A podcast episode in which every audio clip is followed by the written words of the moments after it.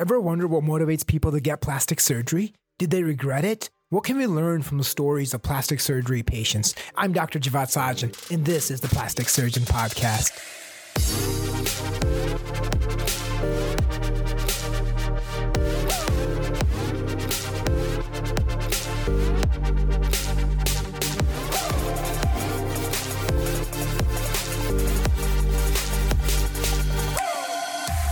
Welcome to our mini-sode called Clinic Talk. In the Clinic Talk episodes, Sabrina Sajjan and I discuss unique and memorable events that happen at our plastic surgery practice. Sabrina, how's it going? It's going great. So at our practice, we have so many special events that happen, right? Definitely. And we can't talk about patient names or any unique identifying stuff, but we have some really, really, really unique stories, right? Definitely.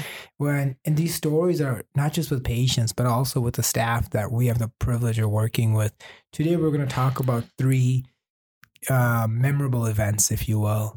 So the first one has to do with bed bugs, right, Sabrina? Yeah. Now, this is something that's really unbelievable.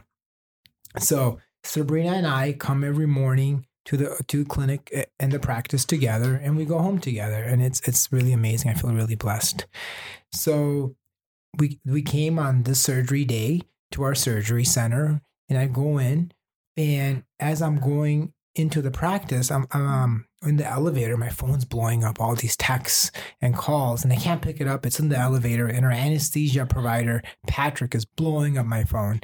And I'm trying to come. I'm trying to come pick up the. I'm trying to pick up the phone in the elevator, and it's just ringing like crazy, and I'm losing him in and out. So I get walk in the door, and Patrick runs to me. Right, Sabrina? Yeah. And he's like, Javad, Javad, Javad. I'm like, Patrick, what's going on, buddy? And Patrick is an amazing anesthesia provider, but sometimes he can get a little worked up, right? Yeah. And what did he tell me, uh, Sabrina?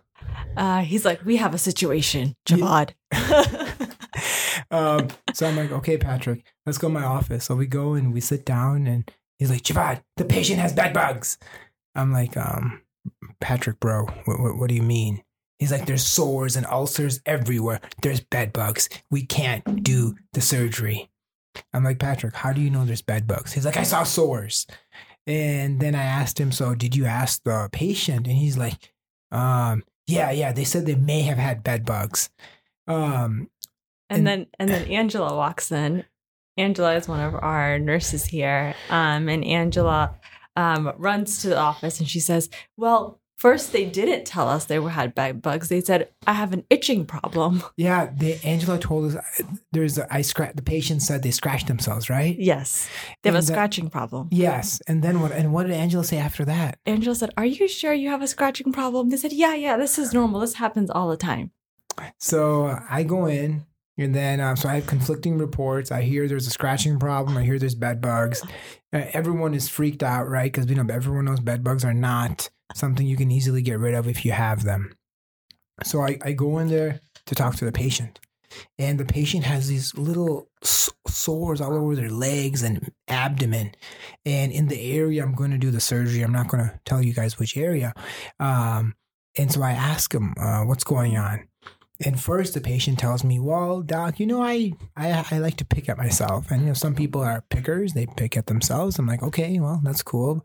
But I'm like, how do you pick on the backside or your ankle? And um, they're like, well, you know, I was at my friend's house and they had some bed bugs, but I don't have any bed bugs. I had my house inspected by my doctor. So then I, I sit down. No, I didn't sit down because I was worried about bed bugs. So I stand in the corner of the room and I nicely ask the patient, um, so you, you're telling me that the physician or doctor or provider you have went to your house to inspect the bugs? And they're like, no, no, no, no. They looked at me. I don't have any bed bugs, but my friend might have had bed bugs, but I don't have any bed bugs. I've been totally checked. Right, Sabrina? Yeah. They denied everything, basically. They, yes. They totally denied everything. Um, so then I said, you know, I, we can't do the surgery at all, right? Mm-hmm. So I said, we're not doing the surgery. I'm sorry. Uh, I need uh, certainty that you don't have bed bugs.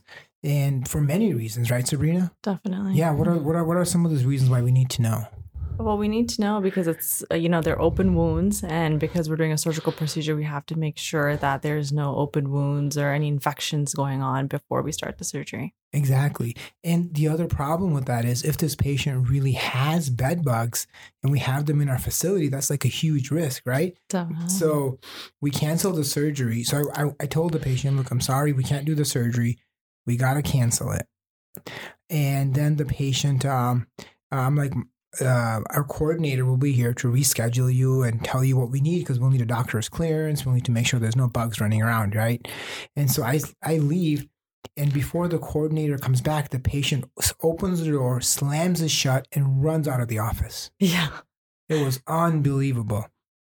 So then we're trying to get a hold of the patient. No one's responding, right? Yes. And we're like, wow, this is so weird.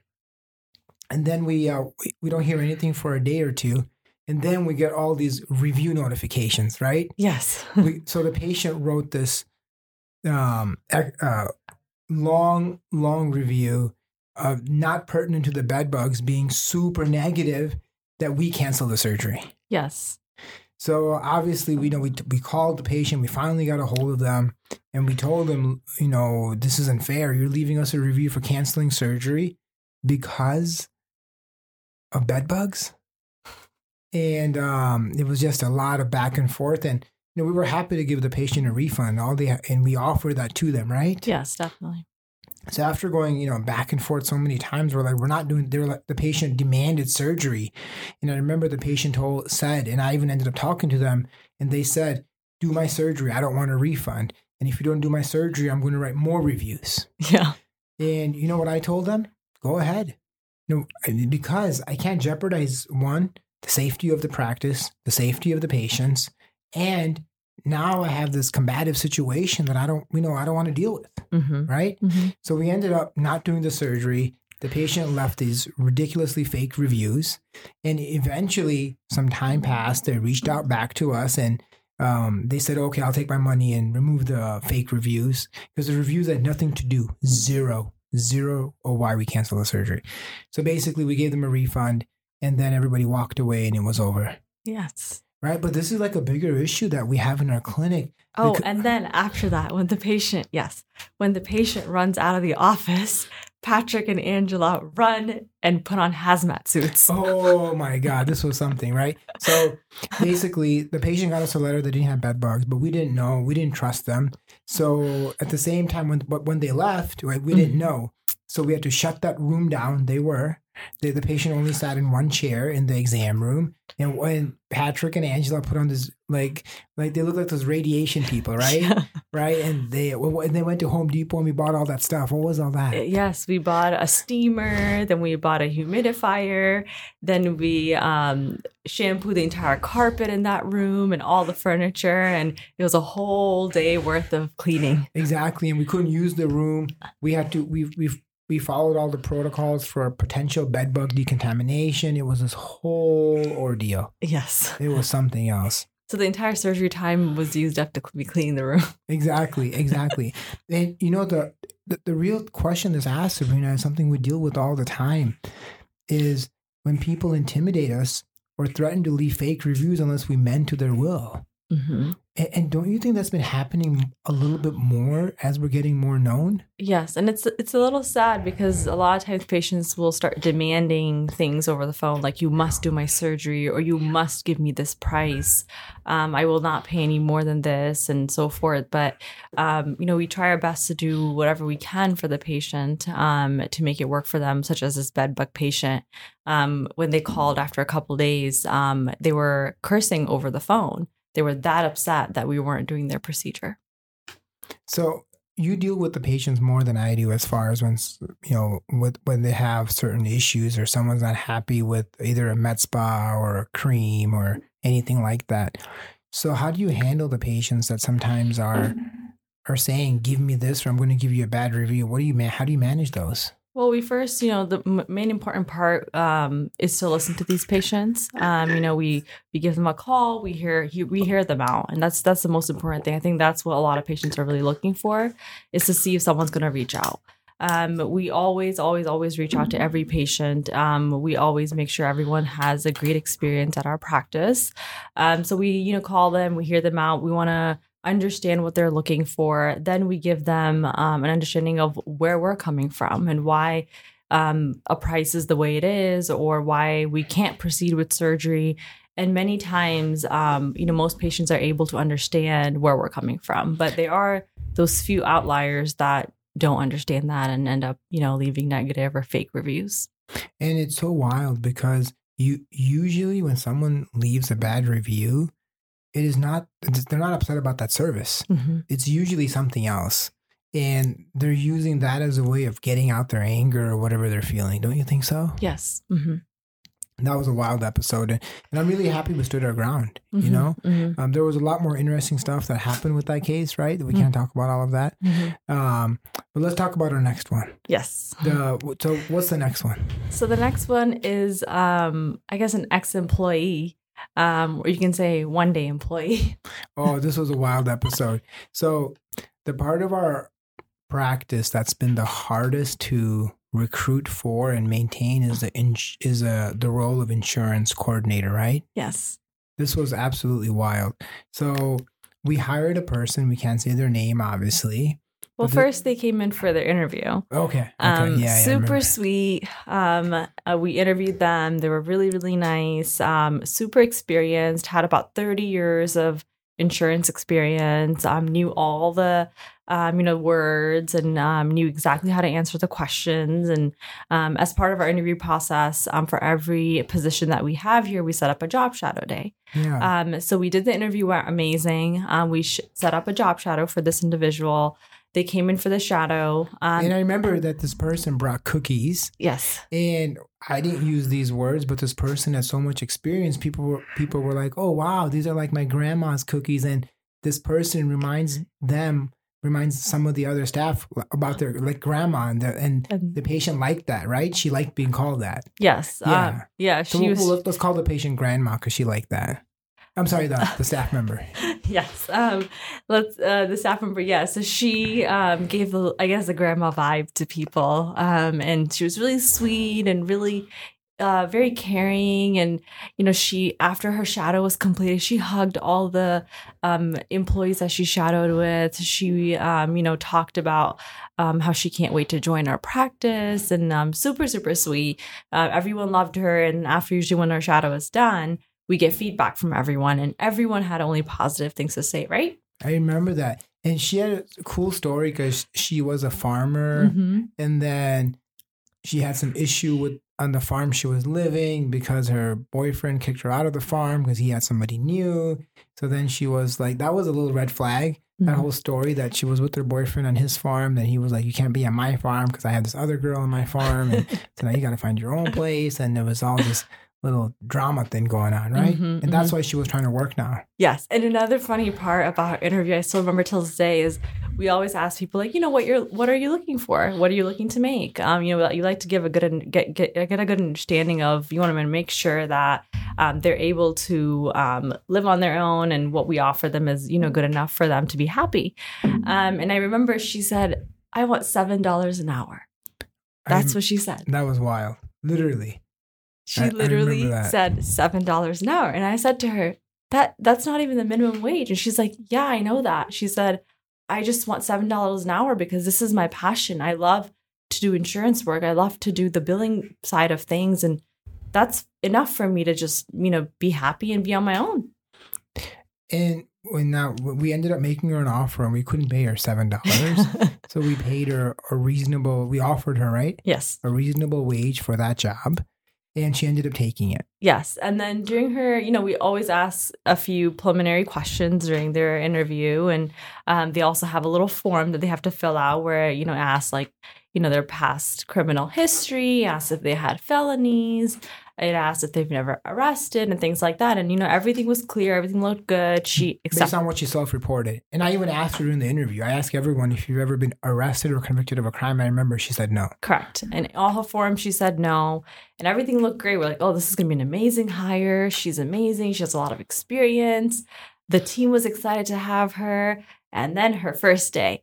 Um, I still remember um, her background check was taking forever to come back. Do you remember that? Oh, it usually comes back within a day. Mm-hmm. And we don't give people access to any patient data until their background check comes. So we, she was in the office. She started in the office. Well, we, we also, um, we pushed her start date out as well because mm-hmm. her background check wasn't coming back. She had, she had like loads of addresses on her background check information. So her background check um, wasn't coming back. So we pushed her start date out mm-hmm. to make sure we would get it in time. Yeah. And then we started her in the office because she said she wanted to work mm-hmm. and we just had her do paperwork. She didn't see any patient information, right? She was just like doing some admin stuff. Yes. Um, it was a mo- it was the, her first day. And I still remember um, I get a call. I was, we were in the Seattle office and I get a call from the Lynnwood office because this individual started at the Lynnwood office. Um, and the call comes and she was like, the, they were like, oh, um, this individual started um, their job today. And it was like probably the first hour or second hour of their position. And they're like, their background check came back. And I'm like, and what? And you remember what they said? They said she's a pedophile. Yes. And I was like, what do you mean? And they were like, she is a pedophile. And I was like, explain to me, what does a background check say? And they said that she's a sex offender. That was crazy. I, I almost fell over when you told me that. I... was shocked out of my mind that this individual decided not to disclose this information and didn't think that we would find out. I know. And I'm, I was really happy that we, you know, we always take precautions and she never had access to any patient data mm-hmm. because we, I know we take care of children. Correct. Yeah. We, we have, we have pictures of children that have done surgeries on who are under um, eighteen, you know, obviously they're children. And, um, I was like, oh my goodness. So you know? Then I told them, I told the Lynnwood office, I said, take her into a room, make sure there's two people in the room. And then they, they called me and put me on speaker. And then, you know, and then they we called a lawyer. Yes. We and called then our, law, our medical law firm. Yes. Yeah, so on one line, we called the medical law firm. On the other line, this individual with two other of our senior leads were in a room. Um, and the medical um, law firm said that, unfortunately, we're unable to um, continue our employment with our office. And we called the lawyer just to make sure we can legitimately fire her and not have an issue because there's all these laws that you got to work mm-hmm. around when you have employees, right? And we always want to follow the law. And the lawyers were like, totally fine, you know, get rid of her ASAP. Correct. It said you have to escort her right now. Mm-hmm. Um, and just to get, you know, an idea of what this individual was thinking, we asked her, we said, um, you know, what, what's the story behind this? Can you tell us a little bit?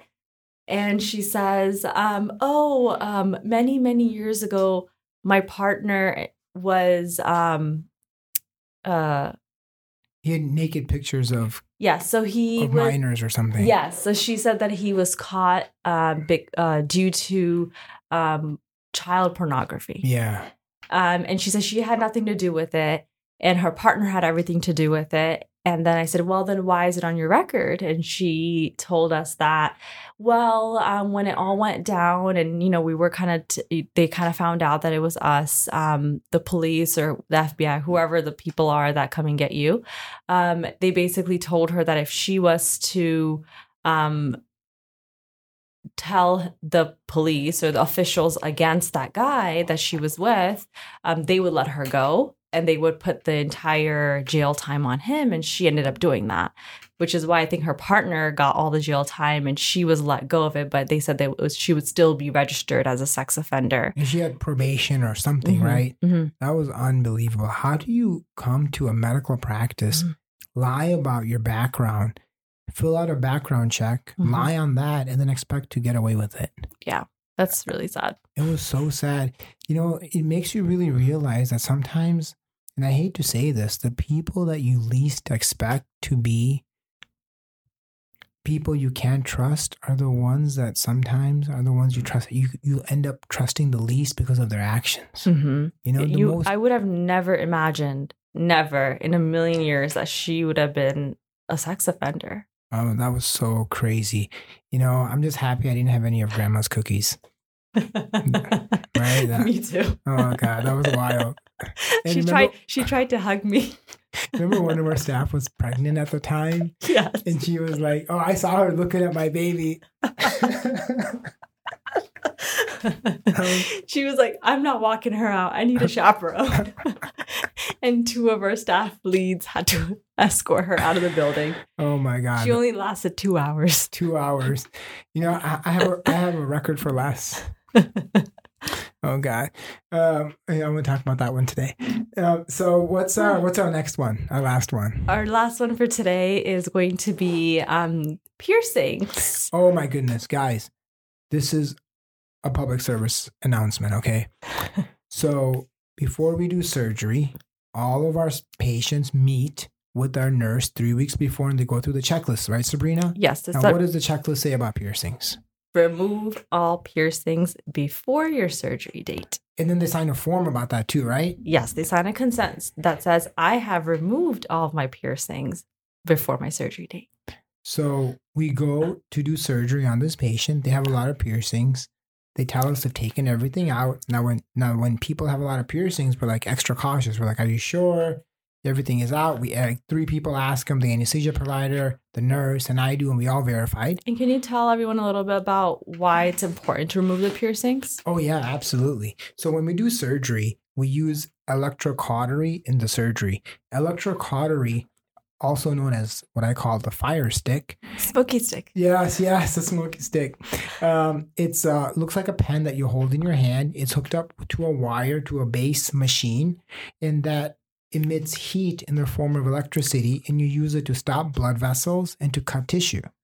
So it's a really critical tool in surgery. Now, when you use that device, you have to have the patient grounded. We put a pad on their thigh, and that absorbs any of the current. Right? Because the current goes through the body. So if you have metal anywhere in your body or piercings that are metal, they will attract electricity from the pen and the patient will get a permanent burn and that tissue will melt. There have been, there have been cases where people have lost their ears. They've had parts of their genitals deformed because mm-hmm. they had genital piercings. Nipples. So we are super careful because the last thing we want from an elective surgery, someone having a wild complication, and those burns are not repairable. Once tissue is dead, it's dead and it gets replaced with really thick scar tissue and it's disfiguring it. Horrendous. Mm-hmm. So we have this patient with a lot of piercings, pretty normal in Seattle. Everybody has piercings. So we they take all their piercings off. They go to the O R. So in the O R, the patient is um, put to sleep like normal. And then when, when they're put to sleep, we have to put in a catheter if we're doing a long surgery or certain surgeries. So the the urine can drain during the surgery in the catheter. So the nurse goes in to put the catheter and she stops. And I'm in the room, you know, um, uh, getting ready for the surgery, going through the list with the with the other nurse. And she's like, doctor, I can't put the catheter. I'm like, what do you mean you can't put the catheter? She's like, I can't put the catheter. And we're like, what's going on? And she said, the nurse told us there are piercings in the area of the vagina. Oh my God. So the patient didn't tell us and they left piercings in their vagina. They had three piercings. Wow. And now we're in this conundrum of a situation, right? So what do we do with these piercings? We don't have consent to take them off. Um, do, uh, do we just leave them and do the surgery? What did we do? So we had our anesthesia provider, Patrick, who's really familiar with piercings because he's seen so many of them. And they all were glass or plastic. Oh, good. So there were three piercings. So if they're glass or plastic, we still don't want them in the area um, just because it could cause pressure or other issues. So he looked at them. They were in a safe area. And we decided not to remove them because we didn't want to damage their tissue. None of us are experts in vaginal piercings. So we left the uh, piercings there. There was no metal on them, thank God, or I would have had to cancel the surgery. Wow. And then we did the surgery and things went great. There was no damage. But that could have been a near cancel. Mm-hmm. And it would have been a tremendous cost to everybody and risk had we not even looked and been thorough. Mm-hmm. Yep. Because the patient was already asleep, so you couldn't even get the consent. Yeah, that was that was that was something else. Piercings are dangerous, guys. No one wants you to remove them without a reason. The reason we remove them is purely for the safety of our patients. Yep. Sabrina, you, you help so many patients through the process of surgery. Um, we can say without hesitation, thank God, you know, you never had anything done, right? People ask that all the time. Yes, I haven't gonna, got anything done. I'm just going to put it out there, okay? So people can stop asking. So in in helping all these patients through their journeys, if you had to tell people one thing um, th- that would help them prepare for surgery or for their consultation, what would that be? Um, I think um, the most important thing I see um, throughout our practice and uh, an advice that I would give to new patients um, that are coming for their consultation is to definitely do your homework and research so that you're able to ask the right questions at your consultation. Um, I cannot tell you how many times we have patients come in for their consultation. Um, they haven't done their homework. They're not prepared to ask the right questions with the doctor.